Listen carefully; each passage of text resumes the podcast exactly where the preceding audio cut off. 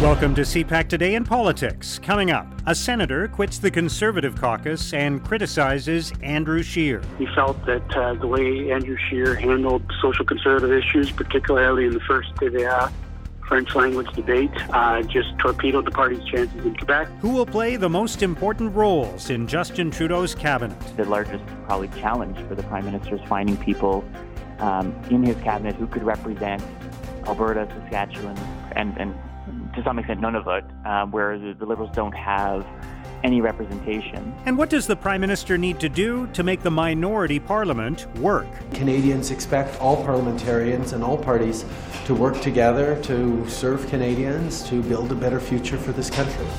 It's Tuesday, November 19th. I'm Mark Sutcliffe. Let's get right to the top political stories this morning. I'm joined by Bill Curry, reporter for the Globe and Mail. Good morning, Bill. Hi, Mark. So we're a little over a day away from finding out who gets what job in the federal cabinet. And uh, it's about more than that as well. There are other responsibilities that have to be handed out too. And all of this is important in the context of a minority parliament. So, what's your sense of where the prime minister is in his thinking and what some of the factors are in the decision making that Justin Trudeau and his team are in the final stages of now?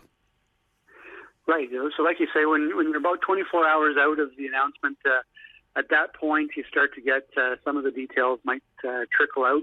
It's always a challenge for uh, reporters to get uh, the details pinned down on a cabinet shuffle, and we certainly saw um, uh, before with the Jody Wilson-Raybould situation when we actually learned after the fact some of the details.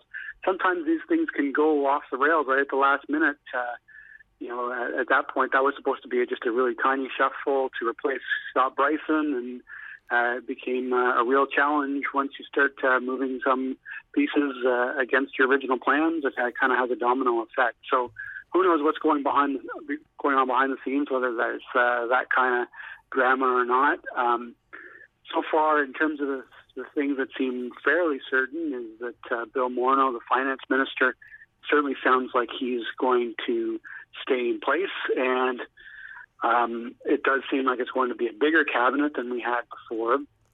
I think some of the things that uh, we don't know for a fact yet, but we're, we're watching for, is what happened with with uh, Chrystia Freeland, whether she stays in as, as foreign affairs minister. I think that will be uh, pretty big news if she's moved.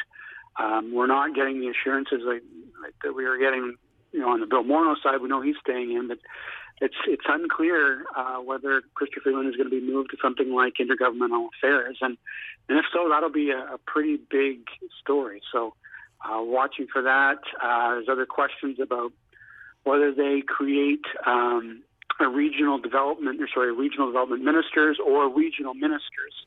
Uh, those could be two different scenarios that they go with. Uh, one could be you just name somebody from Quebec who's in cabinet already, or Ontario as the senior minister and they could get their own office outside of Ottawa and be the main conduit with the provincial government.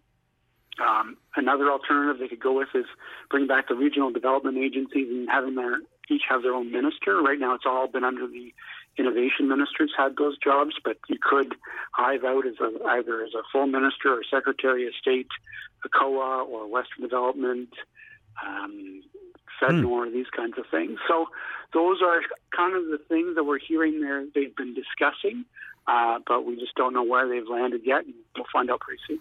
Yeah. And of course, these other roles are important too, especially, for example, government house leader, which in a majority parliament is um, is not really, uh, it's certainly not as uh, a role that requires as much diplomacy and tact and cooperation and collaboration as in a minority situation, right? Yeah, that's going to be huge. The type of personality that they choose for that job, it's also going to tell a lot about the style of government that they're going to have. Uh, so I, I covered the last three minority parliaments. The first one was the Liberals under Paul Martin, and then Harper's first two uh, mandates were minority. So um, for Paul Martin, he had Tony Valeri, who was kind of um, a softer, friendlier personality, tried to get along with people and, and get Parliament moving that way.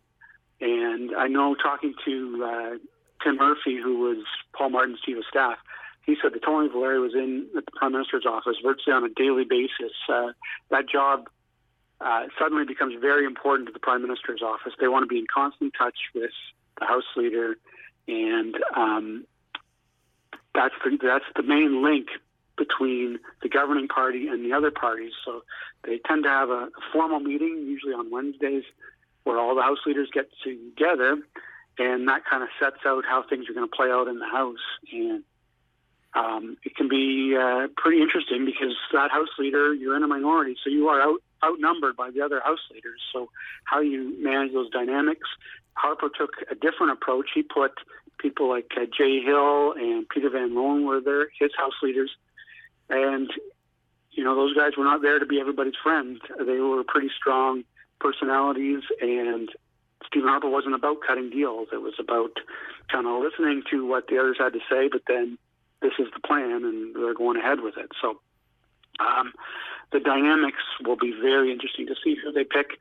Um, so there's some speculation maybe it would go to somebody who is um, stronger in French uh, than Bardish Chagger, who's the current House leader.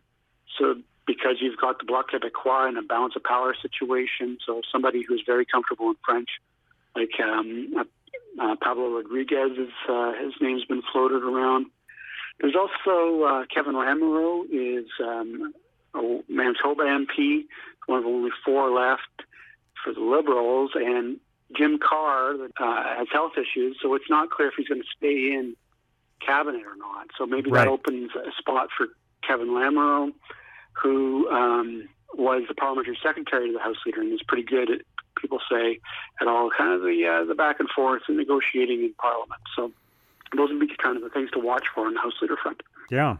All right, let's turn to what's going on in the Senate. So, first of all, interesting development yesterday when Jean Guy Dagenais, a conservative senator from Quebec, left the Conservative caucus and joined the new Canadian Senators Group uh, and uh, and said the reason he was leaving the Conservatives is because basically because of Andrew Scheer. He was critical of Scheer and the fact that some of these issues around same-sex marriage and abortion he felt limited the potential for the Conservatives to win seats in Quebec in the recent election.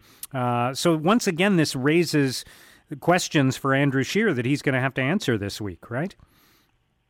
Uh, yeah, well, the, yeah, the Senate's giving us no shortage of stories uh, these days. So yeah, uh, it's pretty interesting. Um, so Dagenais, I'm not sure that this is necessarily a bad thing for Scheer because Dagenais came out right after the election. He was one of the first and most vocal, and one of the one of the conservatives actually put his name to the criticism and said, as he pointed out, he was he felt that uh, the way Andrew Scheer handled social conservative issues, particularly in the first TVA French language debate uh, just torpedoed the party's chances in Quebec. That they had been uh, had high hopes prior to that performance, and because uh, he had trouble with those kind of questions, things uh, went south quickly for the party. So he stuck his neck out there.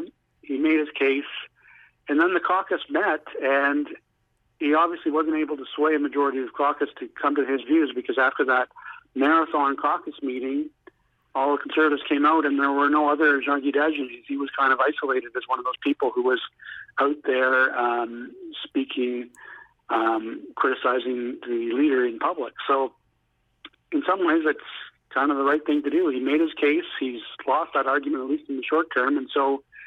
Uh, in his own words, he kind of didn't feel it was appropriate to stay in the cabinet or during the caucus if uh, uh, that was his view. So uh, he's going to be uh, leaving the conservative caucus in the Senate and joining one of the other one of the the, the several. Uh, yeah, this is where it gets complicated.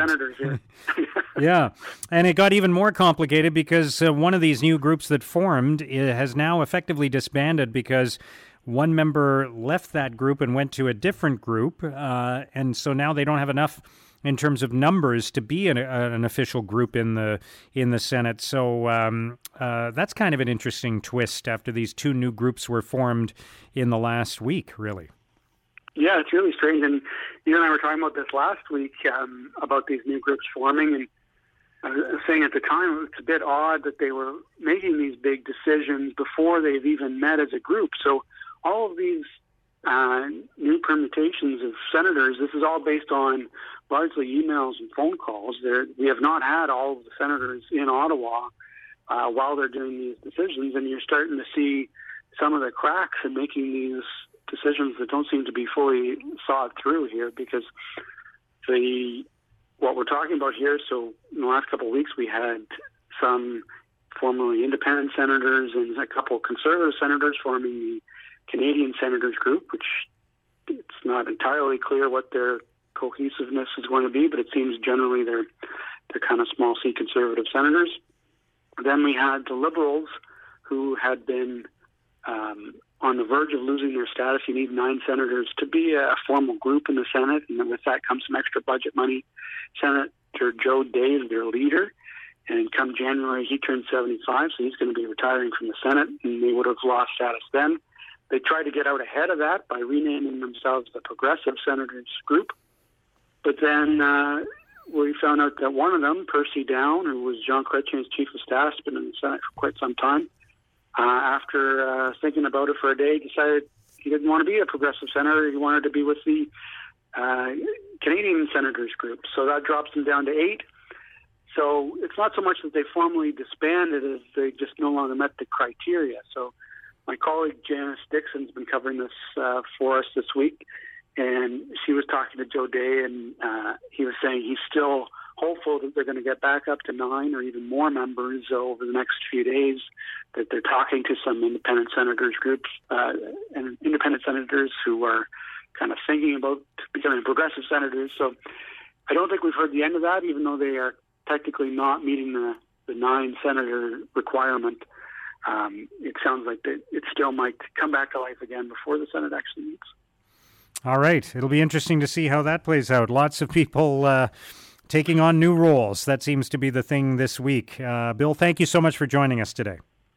Great. Thanks, Mark. That's Bill Curry, parliamentary reporter for the Globe and Mail. Canadians expect all parliamentarians and all parties to work together to serve Canadians, to build a better future for this country. Now, here's what political columnists, commentators, and editorialists are writing about today. In an editorial, the Toronto Sun argues the ball is in Justin Trudeau's court to make the government work. The Sun writes Trudeau is going to need to corral the support of opposition parties to pass legislation. He can do it by forging an ongoing relationship with one particular party, or he can cobble together support on a vote by vote basis. He shouldn't react to his newfound need to reach across the aisle with increased animosity and partisanship. He should consider genuinely extending a hand to others and see where it leads him. In the Toronto Star, Chantal Hébert argues Jason Kenney is contributing to pointless noise between Quebec and Alberta at a time when wisdom would dictate the opposite approach. Hébert writes, when it comes to the so called knife on the throat approach to making demands on the Federation under the threat of separation, this seems like a good time to point out that neither the Quebec Federalists seeking constitutional change nor their sovereigntist rivals achieved their respective goals. If the Quebec experience teaches anything, it is that the knife is more likely to get rusty than to draw constitutional blood. At Policy Options, Sean Speer argues premiers should rally behind struggling rural Canada. Speer writes Canadian policymakers are starting to recognize the economic, political, and social risks associated with the growing urban rural divide. The question is what can policymakers do about it? At a moment when our political leaders ought to be searching for ways to promote national unity, an ambitious, innovative agenda to extend economic opportunity to rural and economically distressed communities is a worthwhile bet. Now, here's what's coming up on Canada's political agenda. As we get ready for the announcement of the new federal cabinet tomorrow, the Prime Minister continues to be in private meetings in Ottawa. And that's CPAC Today in Politics for Tuesday, November 19th. Tune into Primetime Politics tonight on CPAC for coverage of all the day's events, and get ready for extensive coverage tomorrow of the unveiling of the new federal cabinet. Our podcast returns tomorrow morning. Have a great day.